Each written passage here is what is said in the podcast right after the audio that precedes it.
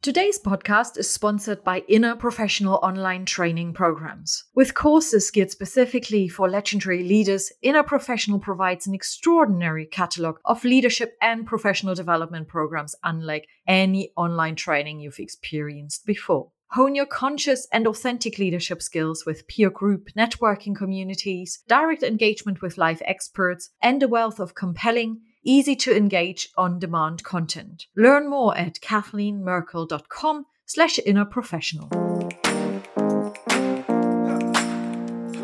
Hello and welcome to Legendary Leaders, the podcast. My name is Kathleen Merkel and I'm the host of the show. And together with a wide range of legendary leaders themselves and experts in the field of self leadership, we are going to explore concepts and ideas that show you how you can move past your fears negative self talk, and constant doubts in order to encourage you to becoming a legendary leader yourself with far more natural impact, influence, and inspiration.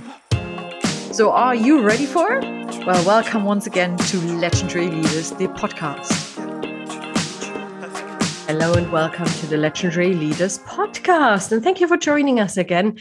And I say us because a few well, a couple of months ago, I got a book and I started reading it. And this book is called The Floundering Founder by Raman Sehgal. And this is my guest for today. We are going to talk about the book, obviously, and the messages in the book, some of them at least. It's very hard to cover all the 24 lessons that he is describing in this book 24 lessons to refocus your business and better yourself. And that's the beauty of this conversation here with Raman, because we are talking about overall leadership, we are talking about entrepreneurship.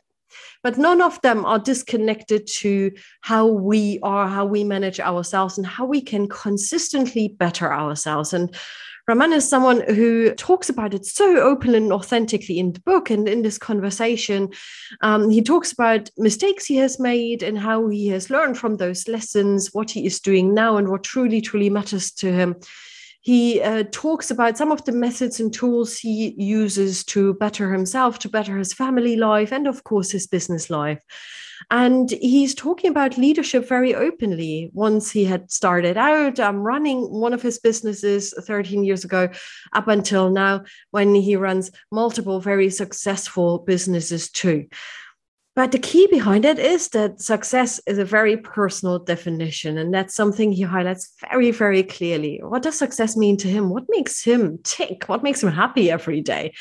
And we all make choices in our everyday life what's important to us what we want to focus on and what we want to get distracted by so give some great book recommendations for those of you who feel quite often distracted by social media by notifications how you can create more quality and presence in your life some very simple everyday steps. So you can already hear from my intro that this conversation today is going to be wide, it's going to be broad, and it's going to be hugely helpful, impactful. And I truly believe that Raman, in his own very personal way, will leave a super positive impression. But let me tell you a little bit more about him.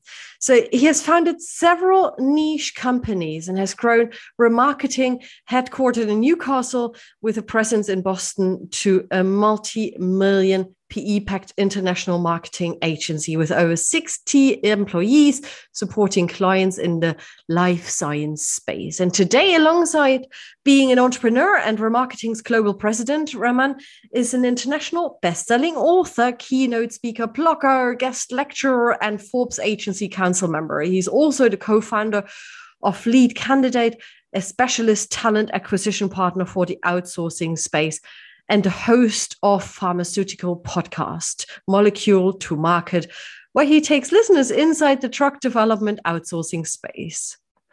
This is all he's involved in. He's doing on a, on a regular basis. And yes, he is the most chilled out, relaxed person you can have a conversation with. He took over one hour and 20 minutes of time to talk to us. So be prepared for a longer but really rich episode. And that's enough from me. I think it's time to listen to the man himself. So enjoy this episode, and I speak to you in a moment.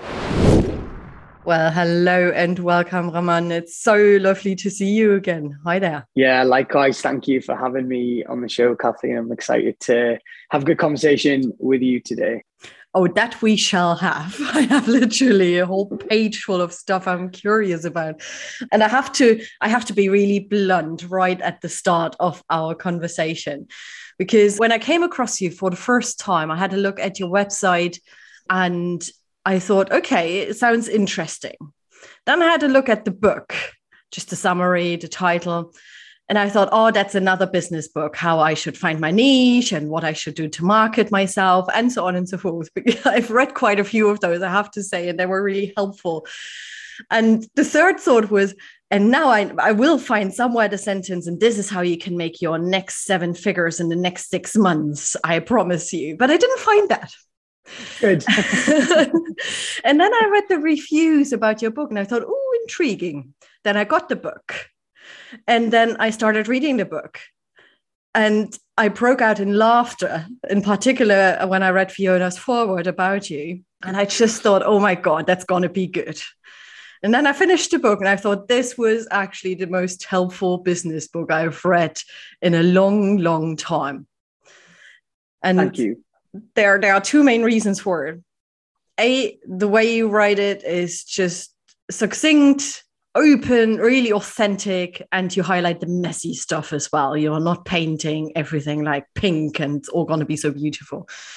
And it's it's really kind of easy to to take a few steps. But last but not least, you come across as one of the most authentic and nicest guys that I have ever come across without knowing them and and when you build a connection through a book i think that's huge. So first of all there was a very long intro from my end but congratulations to it thank you and i'm very appreciative of the kind words. Um, and it's funny the words authentic and honest are the ones that keep coming up again and again. And you know it's quite funny you see quite a lot of people where they say oh you need to come across as authentic and almost like it's a thing but i you know, I kind of tell it how it is, and that was a lot of what the book was about. So I'm uh, I'm glad it's it's come across well, in that you've you found it useful, and we'll find out if I'm a nice guy in the next hour or so.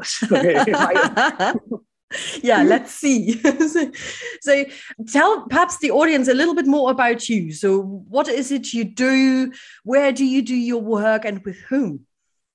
Yeah, sure. So, um, so I have a couple of businesses and a couple of different kind of platforms, but I suppose my main day job, if you like, is I'm the founder of a company called Ramarketing, which is a international design digital kind of content agency that specializes in helping companies in the life science sector. So, primarily, what we do is help kind of B2B companies in the pharmaceutical and biotech sector which is a kind of a niche within a niche within a niche mm. and is a very very specific area that i focus i also have a talent like attraction business that focus on exactly the same area of the market and is very much designed to provide a more sustainable talent kind of attraction model than kind of the the traditional recruitment model which i found really really frustrating so ended up co-founding that business as well um, obviously the book which you mentioned, the Floundering Founder. So, you know, very proud that the book's been a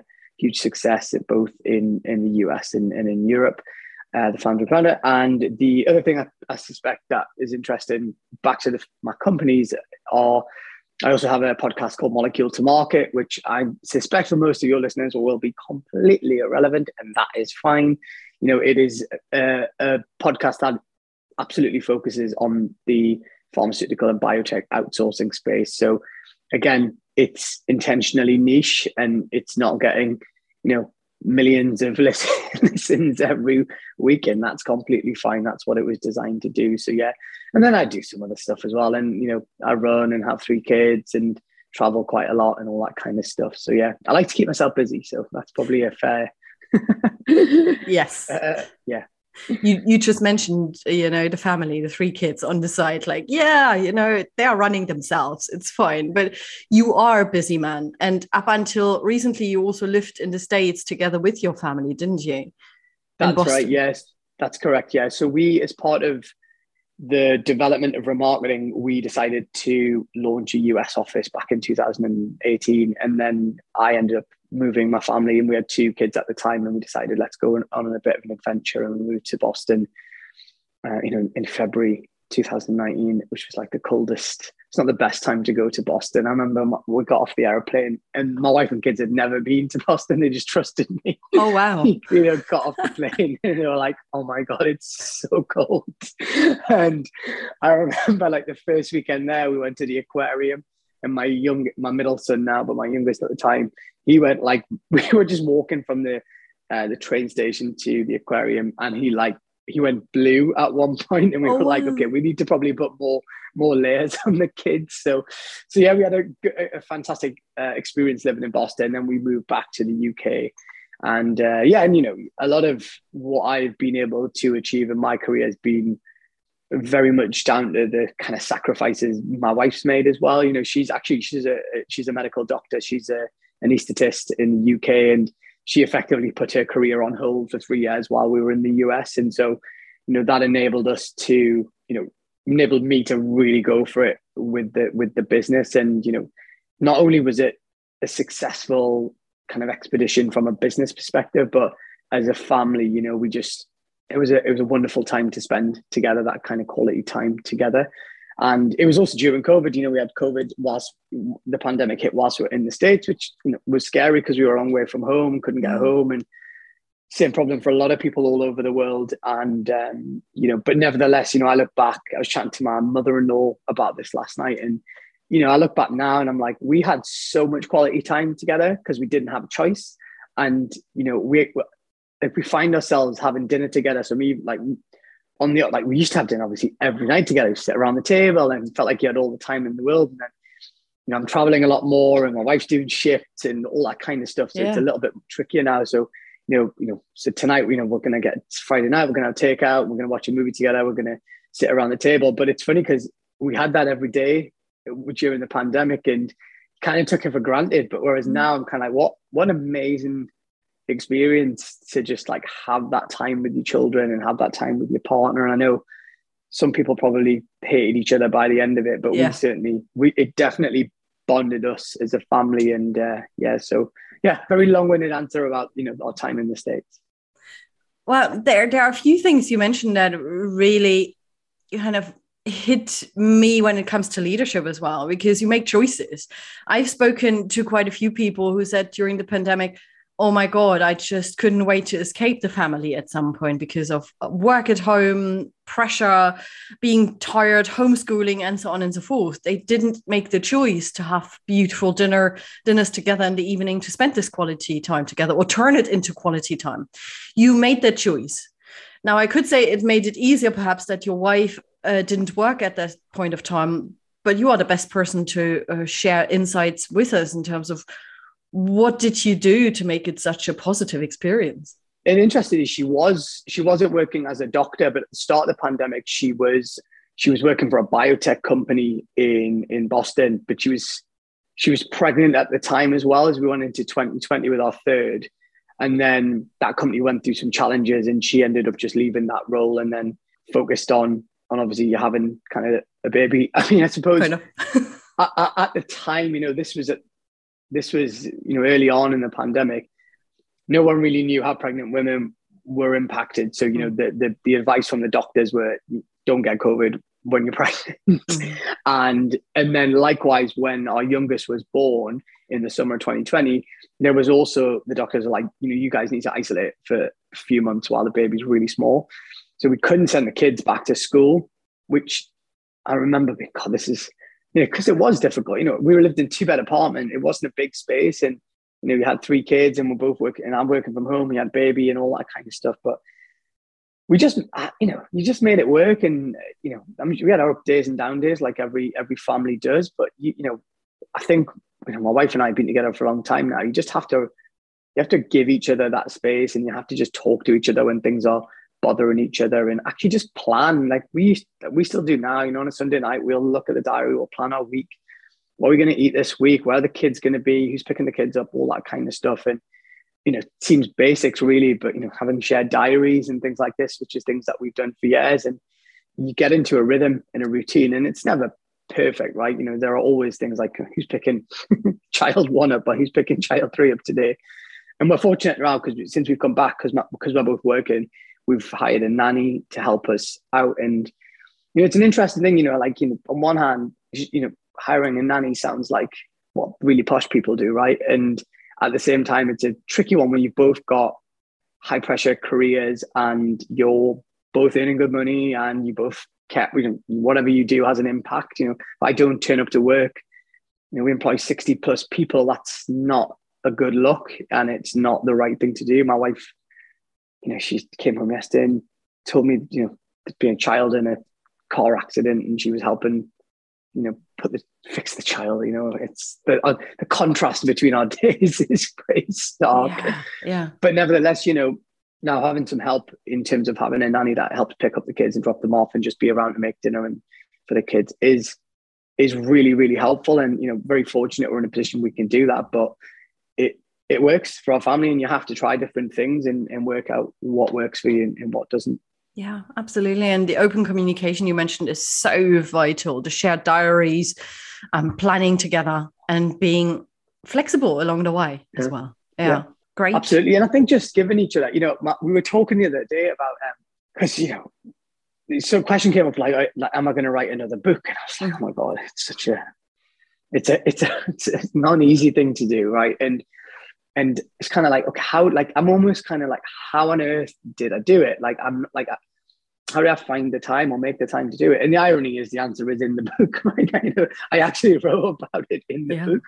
And, you know, I remember sitting with my wife and basically agreeing that between, you know, 6.30, 6 I get up quite early, but between 6.30, 6.45 every morning for an hour, I, that would be my book time. So even if the kids were up and about, like I could hear my wife in the background saying like, daddy's writing, like, don't like leave him alone, don't bug him type of thing. And even that, like, putting those rules in place and then you know the reinforcement of those rules in a family that actually that's work time that's actually really dedicated ring fence time and actually having my wife kind of police it and make sure it happened is is what enabled us to kind of find it or me to find the time to actually produce the book which again back to your point it comes from open communication it comes from just like alignment and agreeing things and it worked right because you know for a year that's all i did and it and it ended up producing the book, which was which is a good a good outcome. I can't believe it only took you a year. you know, one hour a day. I assume you added some other some some more hours at different Thinking, points in time. Think, I think one of the things is you like the thinking time. So like I when I'm running and stuff, I tend to like that's my thinking time. So ideas, and I would hear po- things on podcasts and be like, "Oh, that would work well. That's an interesting idea. That you know I, I can share some experience on that." But yeah, the whole. I mean, you know, it just shows, you know, I think very early on in the book, I, I used the the Derek Sivers phrase when I think he says, um, you know, people hugely overestimate what they can do in a year and then massively underestimate what they can do in a few years. And it's exactly the same thing. I think for, you know, if you take even just the concept of a book, an hour a day does not sound like a lot, mm-hmm. but it's that compound effect of actually that's a lot of time to do something. If you put an hour a day to learn an instrument or a language, you would mm. make great progress in yeah. that time. True. Um, you know, one of the most frustrating things I have when I just walk around in life and just see people on their phones, and I travel so much work, and it I almost want to shake people when I see them just playing games and on their social media. I'm like, and I get like some people have to switch off, and that might be their downtime and understand like that, but I think it's such a dangerous, dangerous kind of addiction to be on your phone 24 seven. And, and so, you know, again, like I cut out quite a lot of social media. I made, you know, that time came at the sacrifice of other things.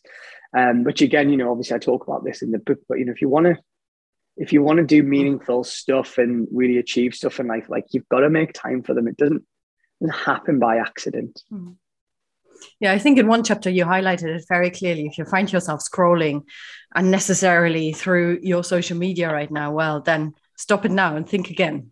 How could yeah, you use yeah. this time for more meaningful stuff to make progress, really?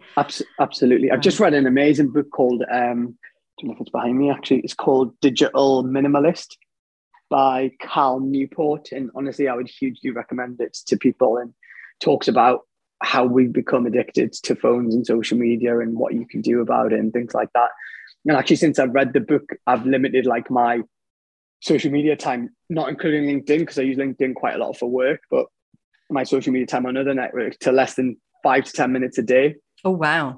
Um, it might be five to 10 minutes a week, actually. It might be a week now. I barely, so, you know, I don't touch Instagram or Facebook. I don't do, I don't do the kind of kitty TikToks and all that kind of stuff. I'm too old for that stuff. And so it, it's just some of the basic learnings around dedicating, like having kind of dedicated time in a week because you'll, you get 10 minutes to check and that's it. And you, you know, it's like building habits in life. And once you do it, it's kind of like, well, yeah. not missing that much. If it's important enough, someone will pick up the phone and ring me. yeah.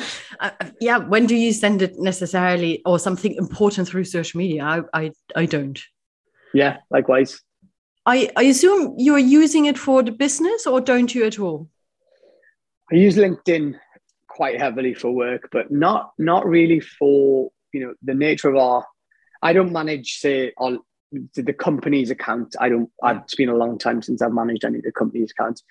And then my linkedin account we use obviously pretty effectively from a you know from a a profiling perspective, I suppose. But again, you know, back to one of the things you said right at the start of the conversation, you know, I try to put things on LinkedIn that are happening, are real, or authentic. It's not, there's no strategy behind it, really. Like there's no document, you know, there isn't a plan, which is my social media. You know, it's not perfectly orchestrated to do certain things. And you know, over time you kind of work out what works and what doesn't. You know, if I put a picture of me with a family member and talk about the support they've given me or something tends to do really, really well. Or you know, if I put something that's overly promotional, it doesn't do as well. And you kind of work out what works over time. But nevertheless, you know, it's a you know, just putting honest, helpful, shareable stuff into the world. Um, but but you know, in terms of the company stuff, it's been a long time since since I've been allowed to post. There's always typos when I did it. So same here, same here. Um, let's let's talk about your business a little bit more, in particular how you lead that business to people in it. Um, before we do that, and it might become a mix. Let's talk about the book in more detail. I'm, I'm holding it up right now for people who cannot see the video, and you can't see the book because I have a virtual background. But here we right. go. I, I've prepared one just for you. There you go. the Floundering Founder is the name of it. And we've touched upon it a few times now, but let's go a little bit deeper into it and start with the question what motivated you actually to write the book? I'd always fancied doing a book one day. Like, you know, that was kind of that stuck in my mind. And then I, at the start of the pandemic, I was chatting to a guy in the US who said, oh, he's, he decided to write a book. And one thing that happened, you know, talking about time before is I wasn't commuting and I wasn't traveling. If I added it up, I probably got you know the best part of a day or two back a week in terms of travel time. Mm-hmm. And so it was almost like, okay, how can I repurpose that time and do something useful for it? Yeah.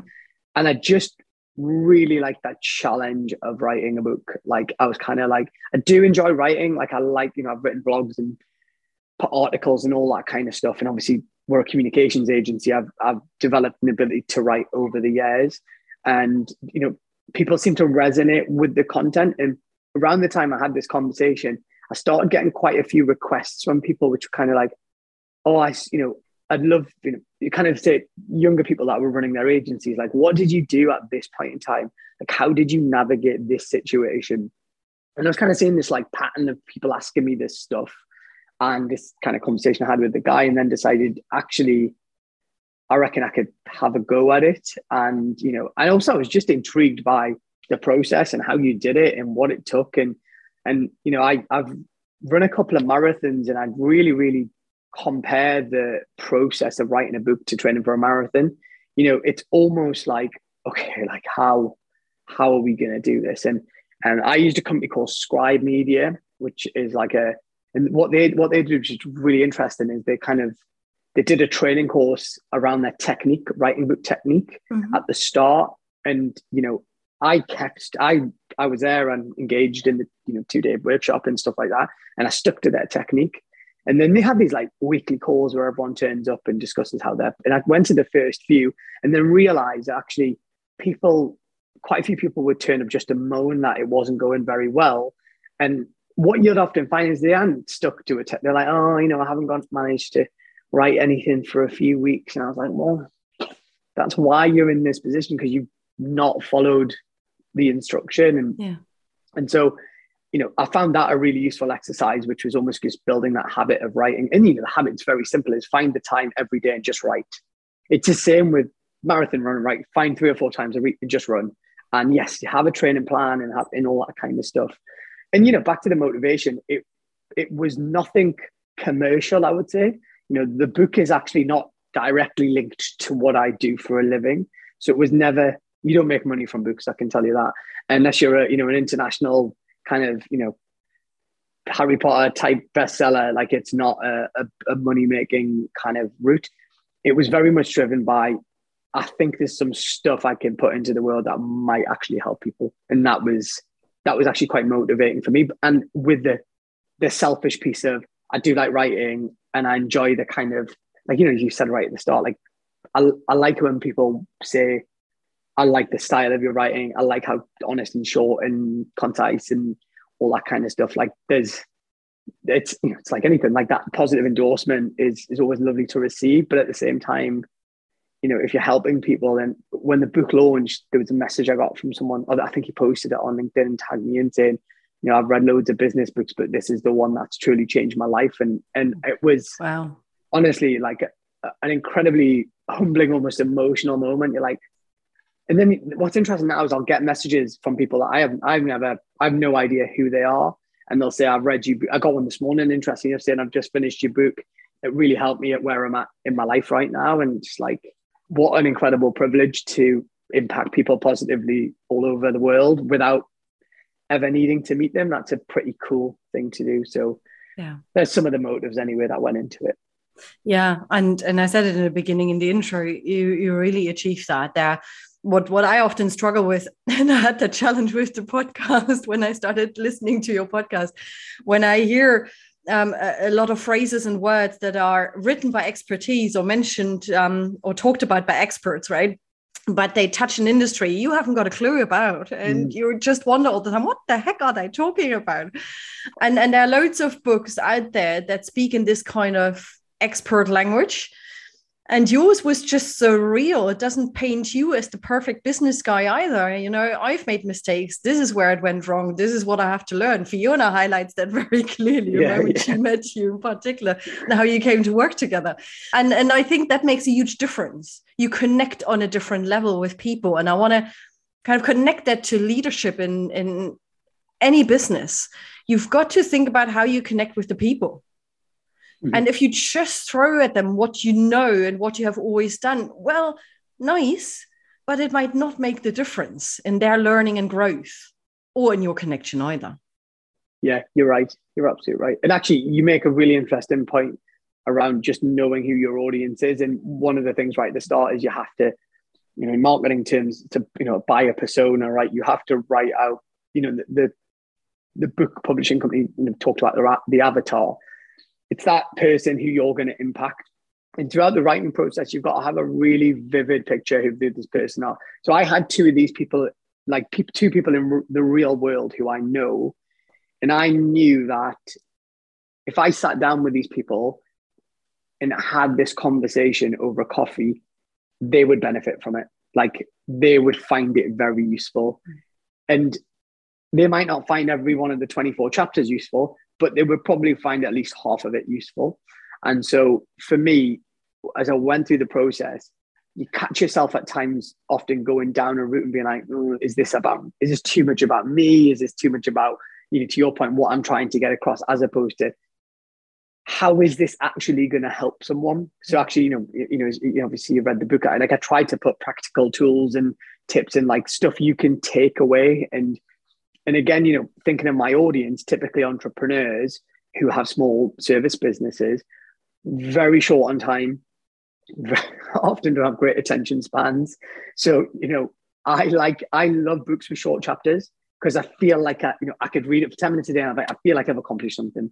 So again, that was part of the thinking behind, I wanted to write a book where, you know, someone like yourself could read a chapter a day and actually get some benefit from it and it didn't feel like a huge heavy lift. Yeah. And you know that was that was very very intentional. I didn't necessarily set out to write 24 lessons. That just kind of happened as I went through the the kind of the process. It was always a bit, you know, in the book, you know, obviously it's 50% about the business and 50% about you as a person and how you can better yourself and be the best version of yourself you can. But it was always kind of that 50 50 split. But I didn't, and that was working with the editorial team at the publisher were fantastic in terms of just guiding me in that kind of process as to how do we make this digestible for the audience and, and you know, give them what they want. I actually started reading again on a daily basis because of this book. Because Ooh. I became a mom in 2020 as well. And um, yeah, I, I kind of stopped reading uh, uh apart from some baby weaning books and so on and so forth. and uh, now every day I'm taking a dedicated amount of time to read something I enjoy or that helps my learning, whatever it is. And it's really, really lovely. And since I started, I haven't stopped doing that. And it Good feels, yeah, feels so much better. It's incredibly fulfilling. I mean, how many, how many of us, or you know, are oh, I must, I must read more. You know, I must make time for every year you see it with people's resolutions. I'm going to make more time for reading. Yeah. And no one ever does. And so, like, you know, and a big lesson of the book is like, you have to, it's, it's that classic, you know, I can't remember the phrase, but if you try and find time, you'll never find it, but you'll have to make it. You have to make time. You have to dedicate time. And so, you know, for me, it's 10 minutes, it's 10 to 15 minutes every day, every morning before my kids wake up, I read. And over a month, that means I'll get through at least a book a month. So it's, you know, so for me, I read maybe 15 to 20 books a year. Mm. It's hmm. not a, it's not a ridiculous amount of books, but if I say that to someone who is not reading anything, they're like, how on earth, how could you possibly, you know, you know, because you've got a busy life and because you're it's 10 minutes a day. Like, you know, you go back to the social media stuff, like people burn through hours a day, you know, in, on video games or you know, what, whatever. And we, you know, I see it with, you know, young, younger staff members, you know, that they can't concentrate because their phone buzzes and all this type of stuff. And, yeah. um, you know, I don't have any notifications on anything, right? And the, you know, other than text messages, I have no notifications on any, on any of the platforms we use because my thinking is if it's important enough, someone will, will call me. so yeah, I agree. Great. Well, good on you, by the way, Kathleen. It's great. Obviously, when you've got young kid, it's it's really difficult to make that time, but good for you, and I hope you're getting the benefit from it. Oh, uh, totally. And it's exactly what you said, right? 10, 15 minutes. Usually it's getting longer because I'm enjoying it so much. Um, but you have, you again, you make choices. Yes, I can sit in front of Amazon Prime, Netflix, whatever it is for the next two hours. Or I say, no, little one is in bed oh, let's do something, you know, something different. That gives me a good feeling. And that's the choice. Yeah, yeah, that's it. Um, you just said something that sparked a memory, actually, a very, very close memory. I worked uh, with a group this week uh, of rather senior leaders. And the big discussion was that in this virtual world in particular, it was a virtual training session, they really struggle to focus because notifications are popping in all the time and they want to reply immediately. And I thought that was a specific challenge for more junior members, um, middle management, and so on. But they were all like, I really struggle with that. And then the phone is pinging and whatnot. And, and we discussed and coached through the whole topic. So what what is it that drives you to want to read the message right away? What do you think you're missing out on? What's happening when you reply? And then we went through an experiment in particular throughout lunch break and so on and so forth when they just ignored it basically. And then we had a look from that perspective. Mm-hmm. so and, and it was fascinating that most of them said well nothing happened. And if something urgent happens they will call me. They have my number and so on. But they really still struggle uh, understandably in this case as well to put it into place every day and to start creating this new habit. Yeah. Yeah so how, i see i see how did so you much. do that? Yeah Oh, and it's it's a never ending battle. You know, there are days where I I you know I look at the amount of time I spend on my phone, and my wife and I, you know, back to what we said before, Kathy, my wife and I call each other out quite a lot if we're on phones near the kids.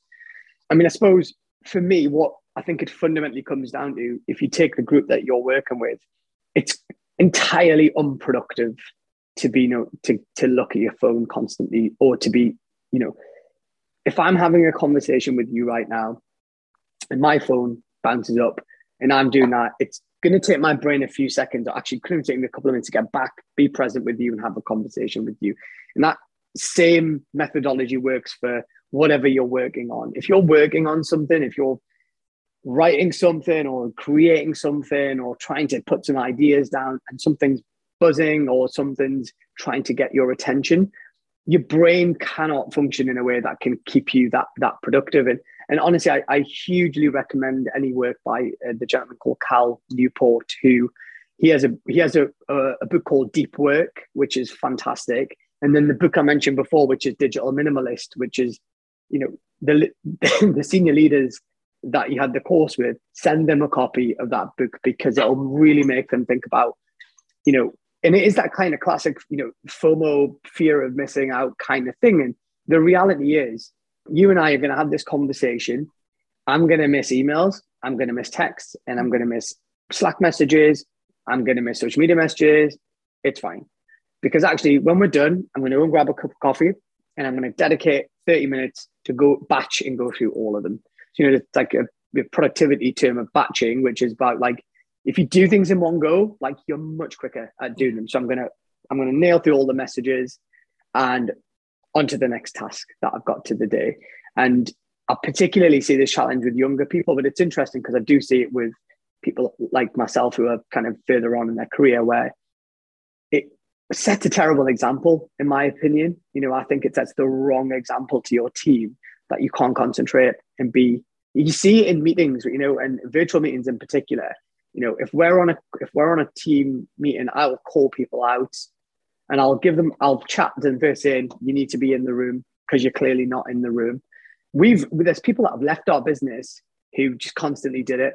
And it's like it's if you have a client on the other side it's completely disrespectful. Yeah. i mean it's annoying when clients do it i have to say but they're paying the bills they're paying for your time. So you kind of like you know what? Then it's their prerogative if they don't want to concentrate. But with our team, if you are on a call with a client, be there with the client, show them the respect. I mean, I would say for anyone in life, you know, if you're having a conversation and it's really simple, like switching notifications off. Like it's that simple in terms of, you know, you can do some really clever stuff on your iPhone. I used to do this, I don't do it now, but your settings in your phone where you put do not disturb and you can have selective people that can override do not disturb. So there was a phase where I was really struggling I, was, I can't remember. I was working on some project, and it was only my wife that could kind of. I'd only ever get text from my wife and no one else. And because if it was really important, someone would go to my wife, and then my wife got me type thing, and that All was right. my kind of methodology. and it, like it was probably too extreme. you know, honestly, one of the things I do now, I just turn my phone upside down so I can't see. Right, like it's really not that complicated, but I think it's a really hard habit to break. That's the problem. Like we have become addicted. There's a, there's a phrase in uh, in one in Cal Newport's book, and he says uh, something like "likes are the new crack" or something like that. You know, likes are the new smoking. He said, "Yes." Like you know, he's like, "Oh, so notifications true. are the new smoking." It's like you know, oh, I wonder what I've got. I wonder what I've got. You know, and I wonder who it is, and all that kind of stuff. It's but chronic distraction, right? And it's the absolute antithesis of productivity and actually focus and getting really, really meaningful work done. You know, going back to, know, writing the book, that hour in the morning, like there was not, it was me, the page in front of me, and any resources I was using to like ideate.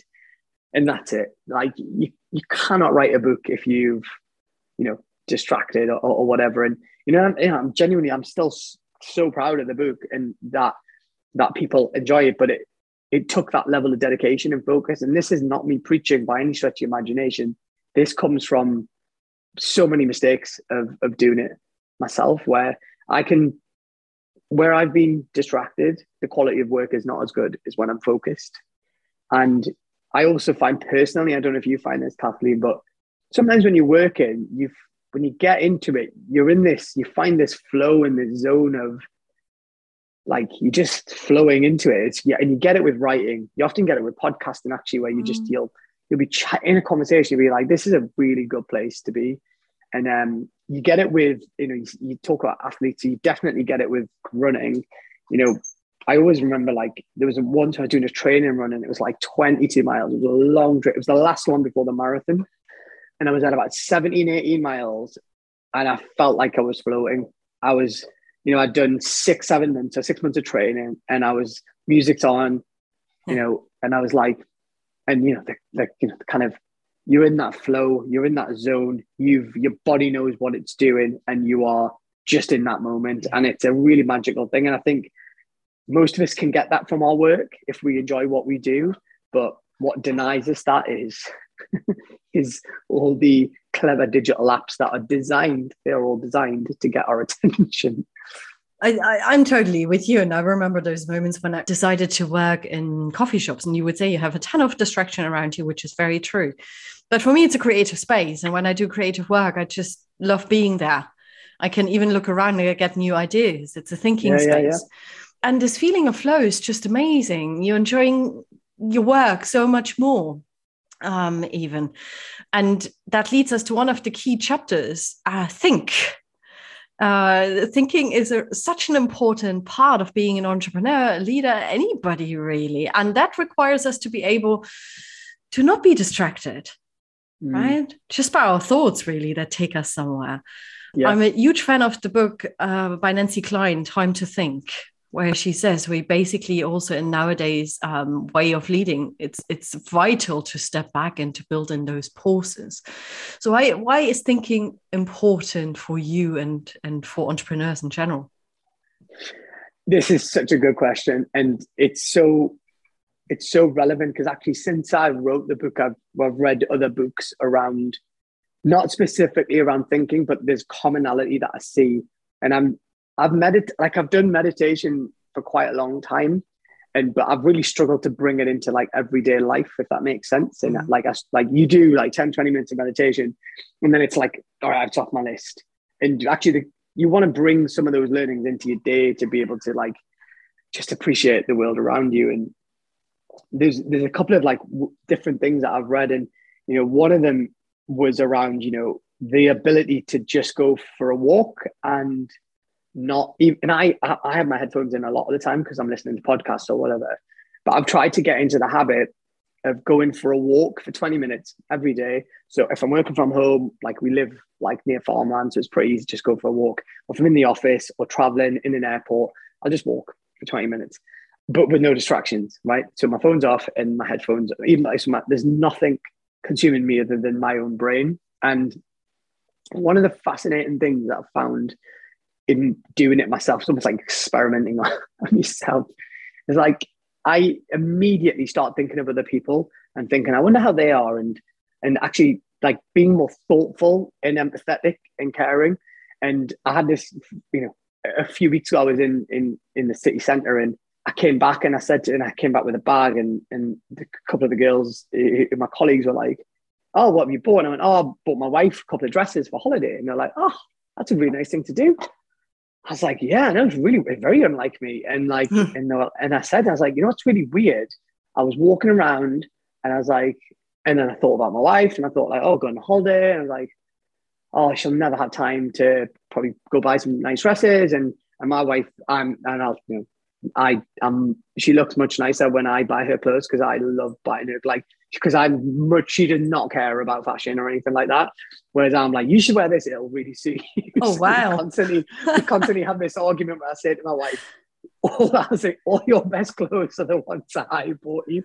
But um and she's like, that's fine if you keep buying me, I'll keep wearing them. And but it was, and I said, I was like, oh, yeah. and I said to my colleagues, I was like, what's really weird is like I don't think I would have done it if I had my headphones in because I would have been too consumed with the content or whatever and, and all that kind of stuff. And then I'm reading another book at the minute, and one of the there was a phrase in there which said, I don't know what the specific quote was, but it was said uh, something like the whispers of ideas come to men when they're walking. It's an old quote, but this idea that actually it was about it's a it was a book about comedy writing and it was a, it's about like how great comedy comes up and is the idea that actually your brain does some of its most brilliant work when it's in its downtime. You know, there's a lot of theory around sleep, for example, that actually some of the greatest ideas come from your subconscious when you're asleep. But but it, I just really like this idea that actually for 20, 30 minutes, if you can, and it's a lot of time, but I try and walk a little bit a day because you can easily be in front of your screen all day. Just taking 20 minutes for a walk just makes me feel better. And, but now I've started doing it without my headphones in. And, you know, I, for me, that's, that's great thinking time. Um, the other thing I would say, I suppose prior to that is, again, it's about making that time and like dedicating time for thinking and thought. And um, I don't do this as much anymore, but I, I should do. But, you know, for many years, I did something called a create day so what I did is one day, it was often the last Friday of the month, I would put my out of office on and I would leave the office and I would just go somewhere for a day. And it could be like a park, an art gallery. I'd like have coffee, I'd have breakfast on my own. I'd go and have lunch on my own.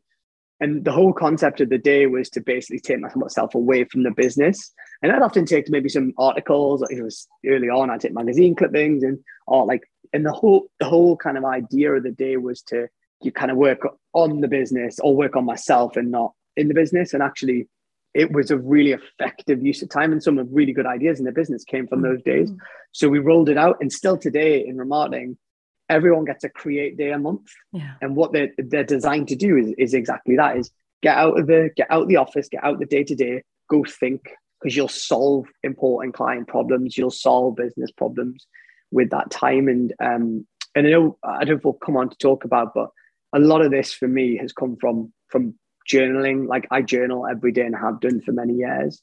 And I use something called a five minute journal technique. There's a million of them behind my head actually, so you can see them. Yeah. Yeah. So I was wondering. Um, so this is like this is probably three or four years. There's another box somewhere, but I think I've done it for a few years. But it's they've done well out of me because these are not cheap. So um, and you know, for me, what getting in the habit of you know writing journaling every day is useful in its own right but that the hack that i came across that like i use still to this day is you read it back and you make you observe yourself by reading it back. And some of the things i've worked out about myself are like what really makes me happy what makes a good what things in a day make a good day what things really annoy me like you know when am i at my best and my worst?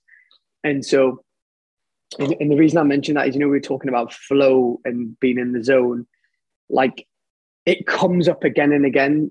Oh, like when you reflect back over time, I'm like, it's a theme that actually I love being in the flow because it means that I'm, ma- I'm, I'm mastering something, whether I'm writing, whether I'm running, whether I'm coming up with ideas.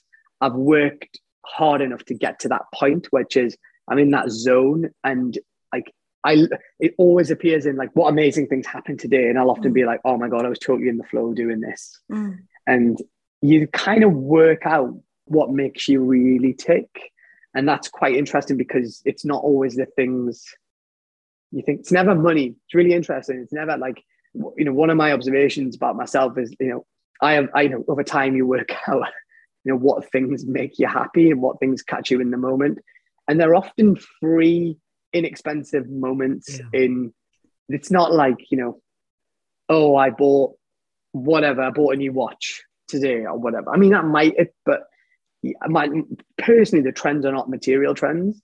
And that's quite surprising because you kind of work so hard to make money and you think well that's going to buy me this stuff. But it's crazy things. I mean i'll give you a really you know it's daft example but you know i'll, I'll spend like 10 pound and get my car cleaned. And i'll look at my car and i'll be like oh my god i love my car when it's clean and it's a I appreciate that costs money, but it's 10 quid, you know, like what a brilliant day to make yourself feel happy if you're having a yeah. crap day, you know. Totally. And I'm using that, I'm using that example for me, but you could use or like you know, we have a we have a, a, a, lady that comes and cleans the house, and like when I come home on the day where she's been, I'm like, oh my god, like like it it's so tidy, it's the best ever. I'm like it, it's it's crazy things that cost very little but actually make you so happy. And you know, the versus I come in, I've got a dirty car and I've got a clean. I'm not a clean freak, by the way. I'm just just by chance, you know. So you know, I certainly recommend to to your audience and getting into the habit of journaling and then reflecting back on that is oh, honestly one of the one of the most um, fulfilling things you can do because it really makes you realize like what what's important to you and what makes your days mm-hmm. and what makes you happy. And then you can kind of hack your way through life in that sense. Yeah. it's not perfect by any stretch of imagination but i often refer back and i have a list which is what makes me happy. And there's like categories of you know going for lunch with my wife right? Like impromptu services like should we go for lunch? Like oh my god like let it's when you got three kids it's like rare. twice a twice a year maybe? Like you know and then you talk to each other like oh, we still like each other. Like, you know, it's like, um, so it's that type of thing, or you know, and it, it could be like, I'm, I'm not going to the office today, but often on a Friday afternoon, it's like, should we go get a beer together? Yeah, everyone, yeah, let's go get a beer.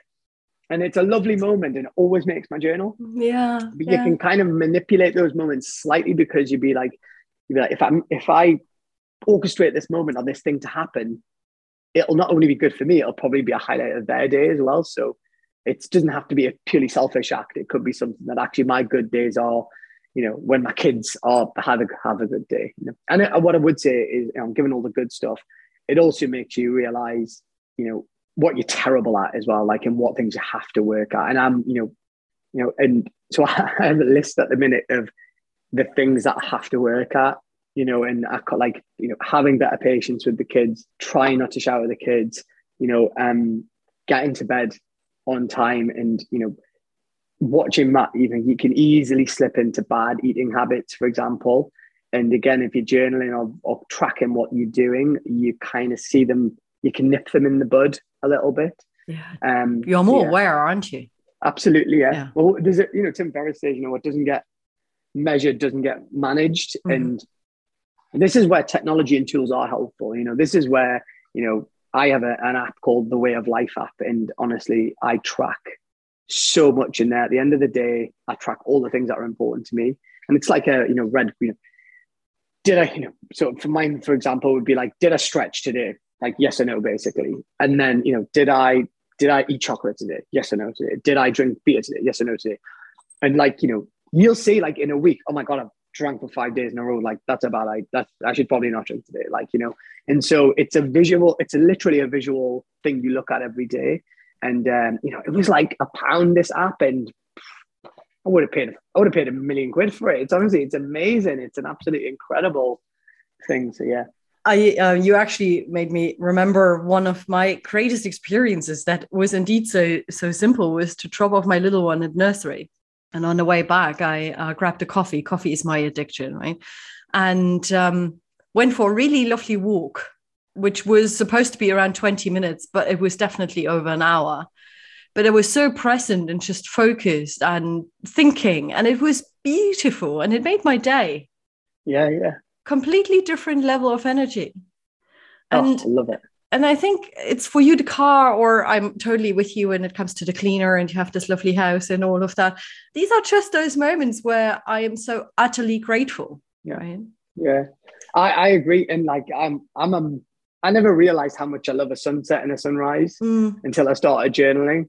And like we where we live in in the UK now is we live like on it's not our farm, but it's effectively there's a farm opposite. So it's very beautiful around here and there's animals and things like that but the sun sets on you know on this side of the house and last night like the entire like the entire sky lights up red.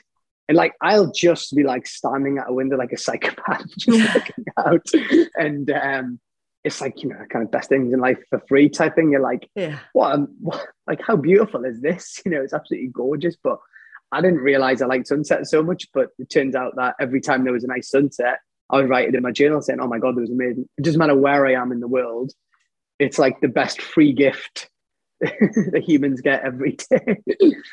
yeah, and I, I spoke to another leader this week, and he was so hugely self-aware. He's doing a lot of the things that you highlighted as well, journaling and looking after himself in terms of working out and so on. Um, going with the wife for nice coffees and walks. But he also said, I have a huge FOMO. I need to do so many things in the day. Um, not saying no to anything. Boundaries a big topic in the book as well, right? And so on and so forth. And we explored that whole topic. And basically, to cut a long story short, got to the point where we said, if you have FOMO and you follow your FOMO all the time without reflecting, you know, what value it offers you, what experience it gives you, what you learn from it, and so on, you're missing out on life.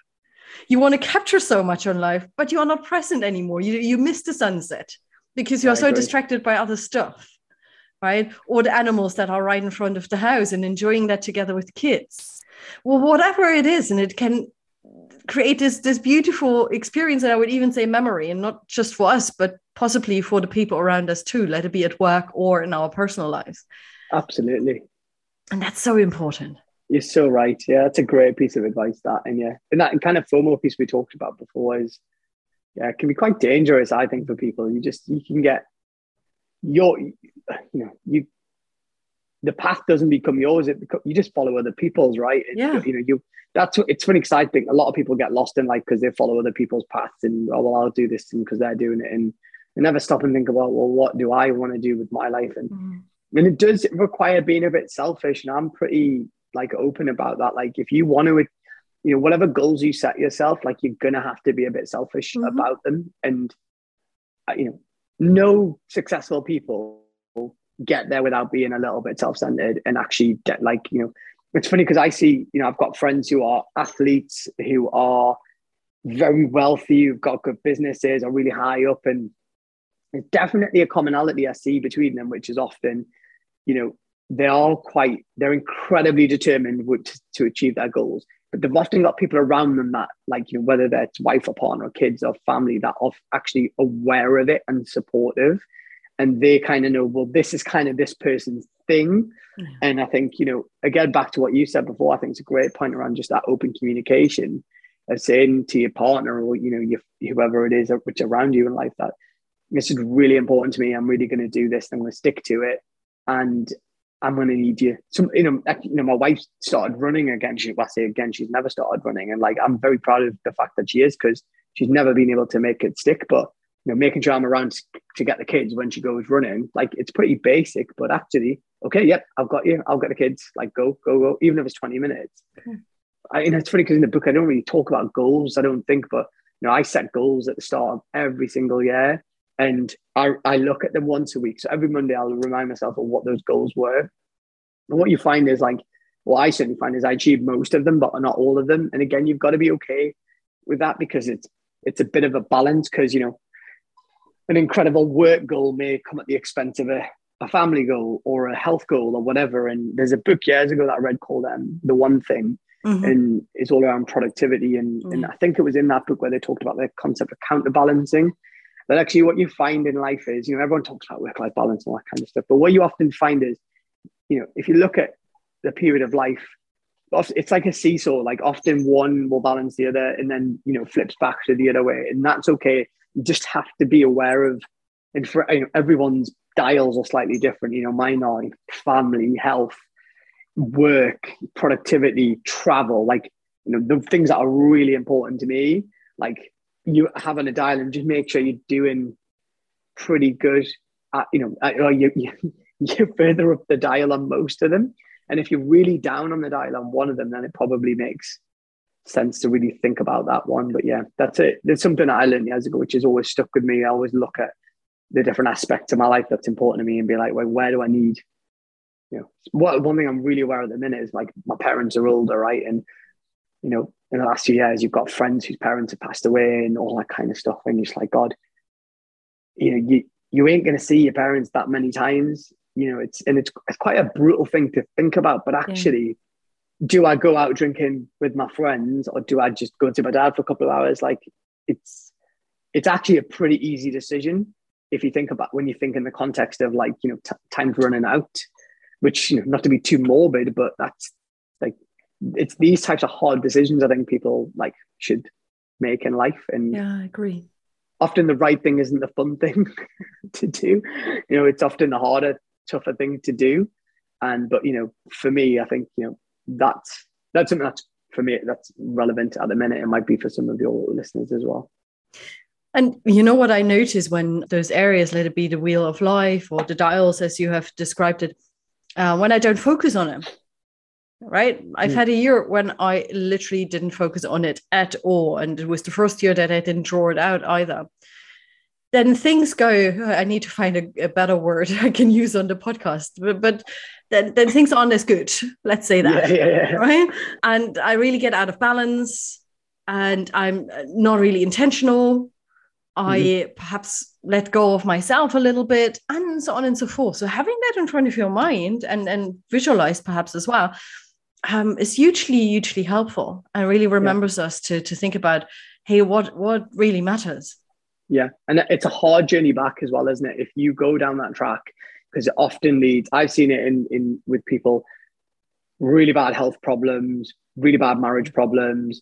I know really bad problems at work and it's hard road back to getting back to that balance and it's funny because the wheel of life thing i've not come across until recently and uh, i just started doing some coaching with someone and she um, the lady that i'm doing the coaching with she showed me it and and it was just quite useful because actually i kind of do it anyway but not in such a structured way mm-hmm. but to your point i think even just like making sure you're looking at it periodically, right? I think is important. It's like one of the things, one of the reasons I look at my goals every week.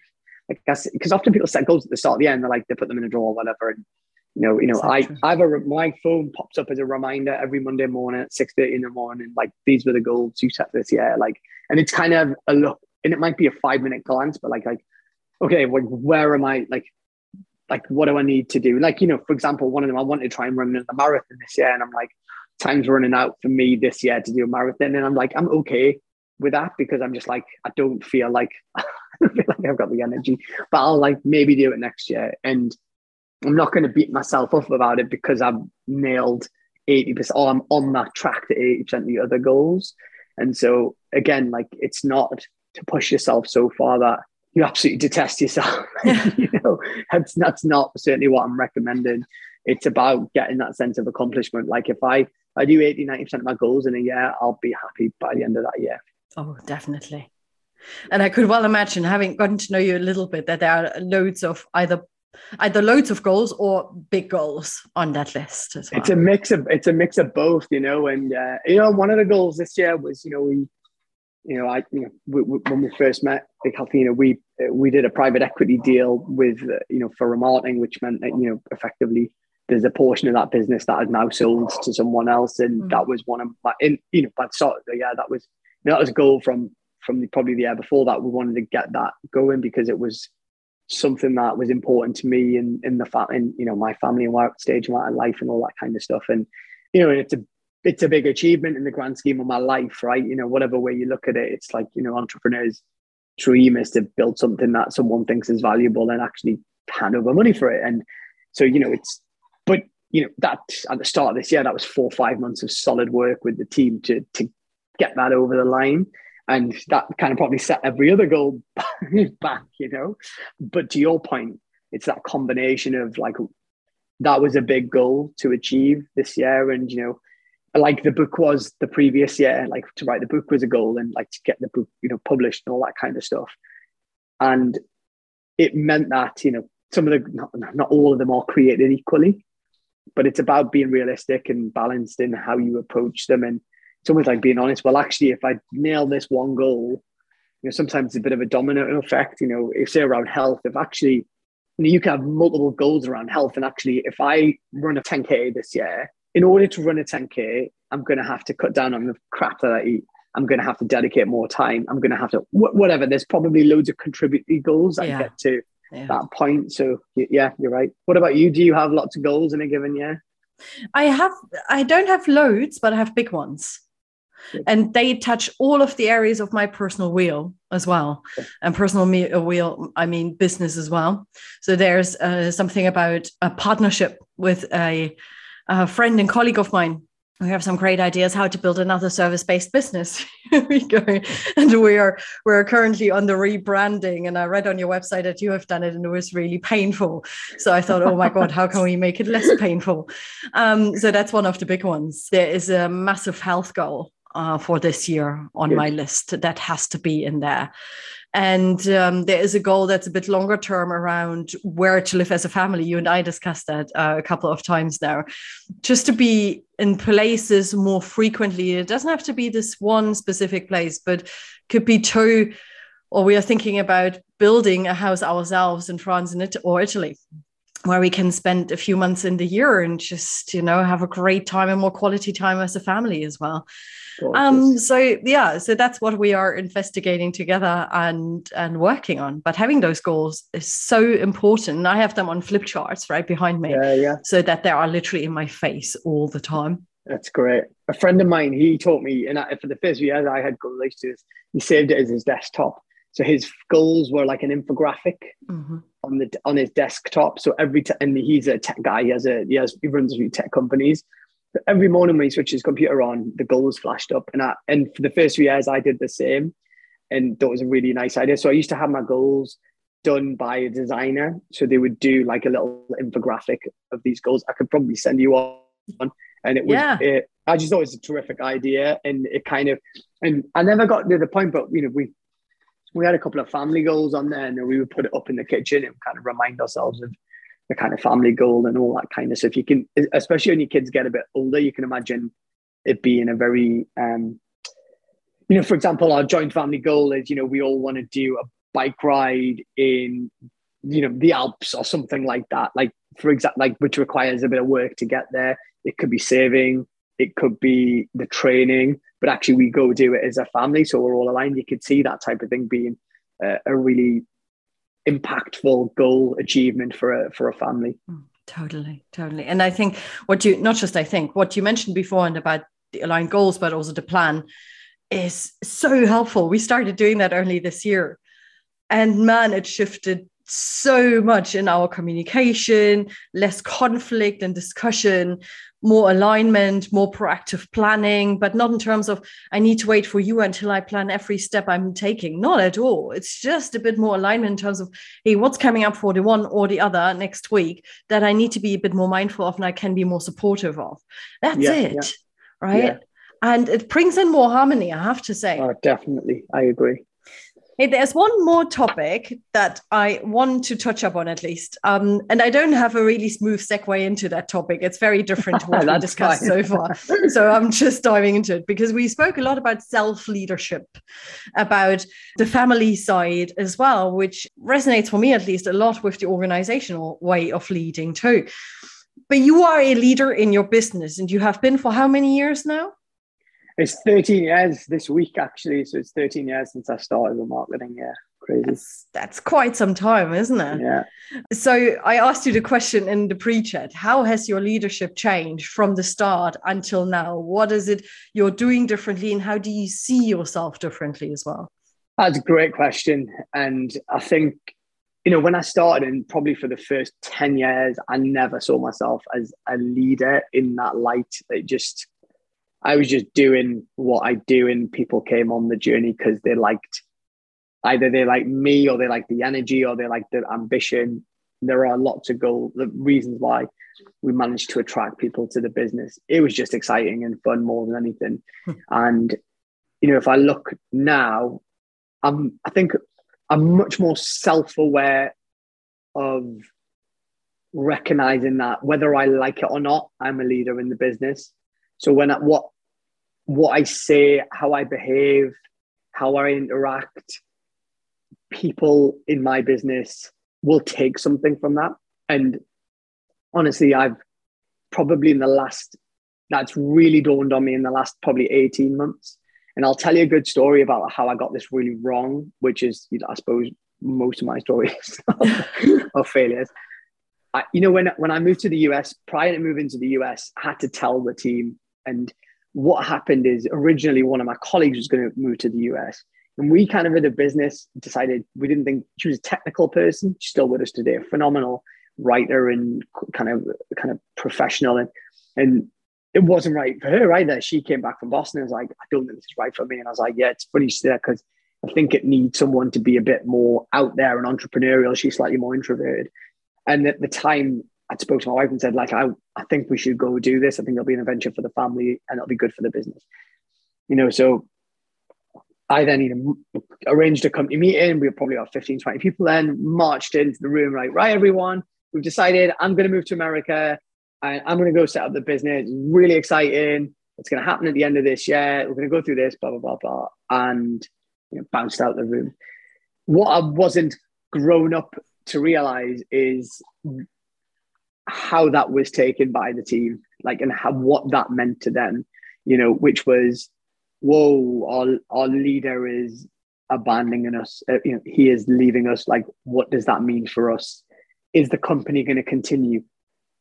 Do, am I going to keep my job? Like, is he ever coming back? Like, who's going to manage us? Like, yeah. And it's so obvious when I look back now. It's like how unbelievably naive that was. But I just got carried away in the excitement, which is a very entrepreneurial thing to do, which is like you get very excited by the opportunity and what it's going to mean, and without actually thinking about the impact of people. And you know, I I compare that to when we told the team in April that we'd you know we'd received investment for a private equity company. Like that was a very different, much more measured, empathetic delivery, which was rehearsed. It was written down. It was, you know, every word was kind of like, how is this going to come across and how might people take this? Yes, it, it needed more time, but it was a much more thoughtful way of doing things. And as a consequence of that, I'd like to think that, well, firstly, I think therein lies a leadership trend that you're aware of the impact that your words have on other people. And actually, that went really well in hindsight, which was people felt like they were informed, they knew what was happening, it was measured, it wasn't like crazy exciting. It was just like, okay, there's going to be a new era for the business. And again, I got team members involved, like our managing director, our CEO, Emma, and Yasmin, our head of commercial. Like we did it as a team as opposed to the first time where it's just me writing down a few notes probably on the back of a you know a receipt or something like that. And you know and you know, it's interesting to see the journey of yourself and you know that that's that's the space of four or five years. One very long you know 2018 to 2022 and so i think it's a good example of kind of i think a practical example of like leadership skills and you know for me today um you know some, there's some very basic things in that I, I do think that when you're a parent, there's a lot in common, which is you know you know you have to set the right tone. You you you cannot expect you cannot expect your team to behave in a way or do things that you don't do yourself.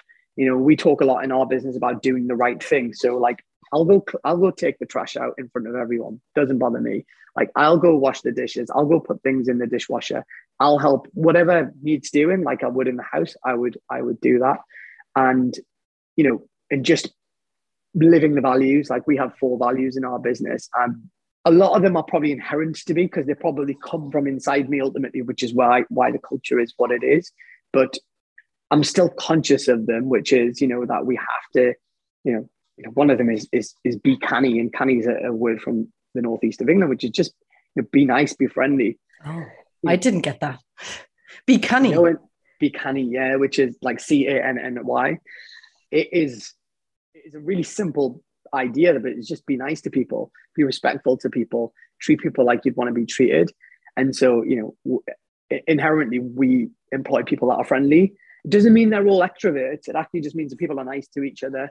And again you know sometimes as a leader even if you're having a bad day you have to recognize that if you are having a bad day and you're you know you see like i'm going to throw my toys out the pram because something happened like that sets the tone as well. Like you you have to recognize that you're basically saying to people you know this is what this is how you behave in these types of situations. Whereas you know even if you know if the crap hits the fan and you want to scream and shout you almost have to sit back and be like that's not going to be helpful in the situation the team needs to see a calm person in the room right now and just be a bit more chill and be like okay let's take a moment let's think about this let's regroup come together you know and they're two very different reactions, right? To what the hell, what's going on? Whose fault is this, right?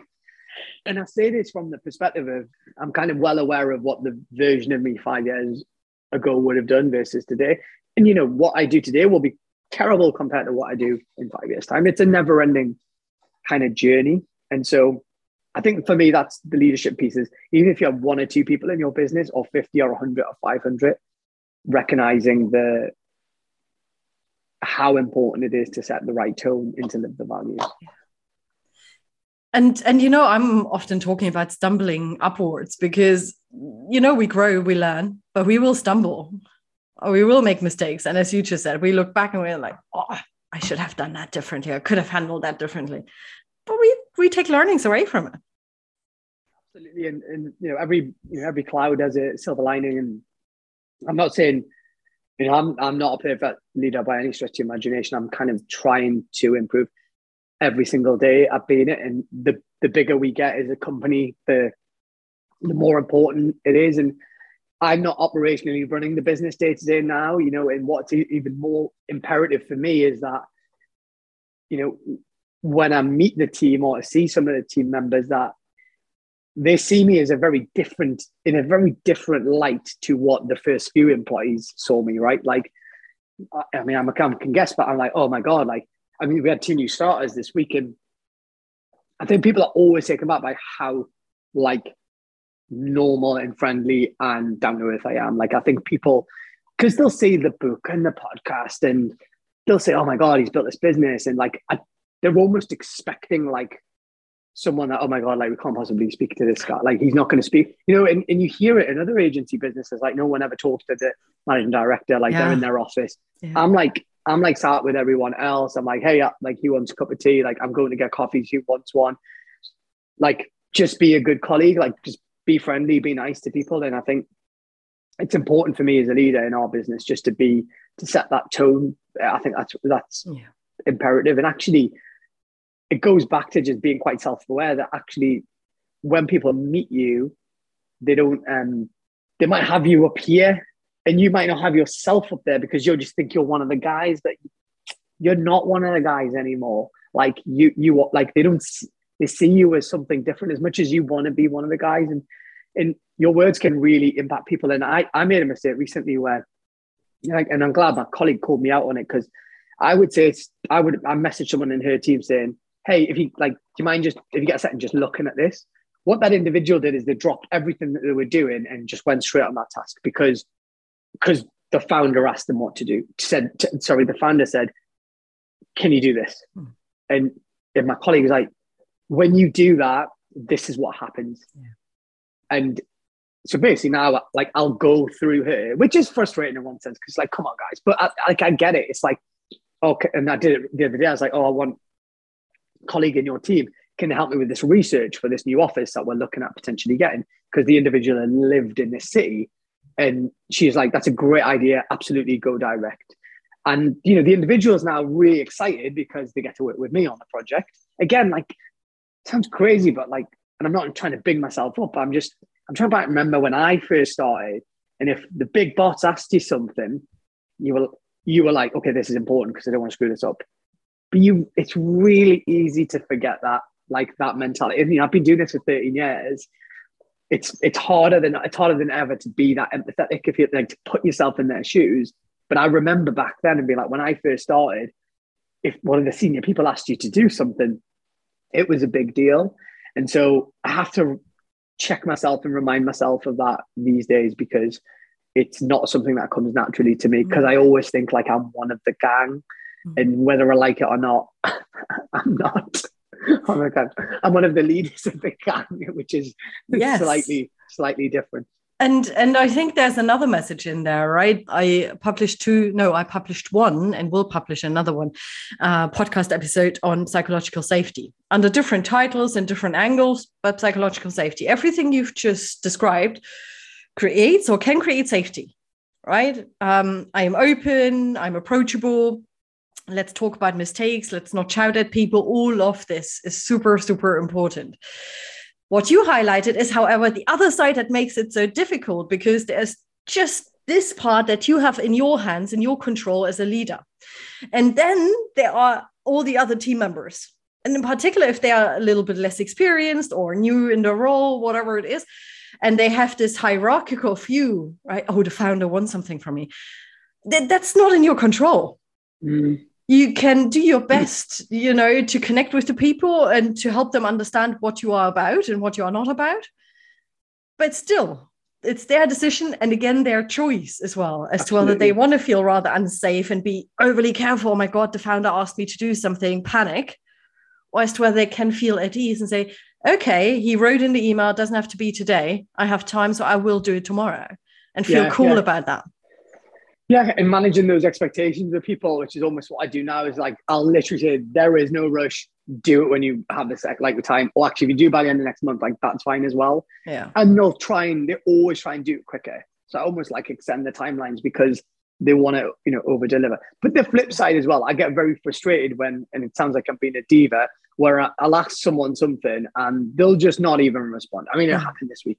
I sent a message to to my team and I didn't get a response, and I'm like, you know, that's not a good look for them, whatever way you look at it. And so it puts me in a slightly awkward position because what I want to do is be like, come on, guys, like, you know, bit of respect here.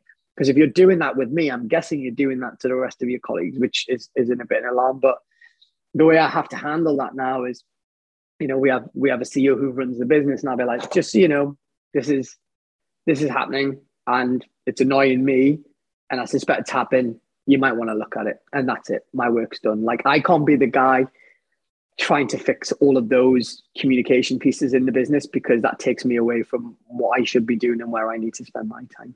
Yeah. Hey, it's been such a wonderful conversation. I can't believe how time has literally flown wow. by. Yeah, right.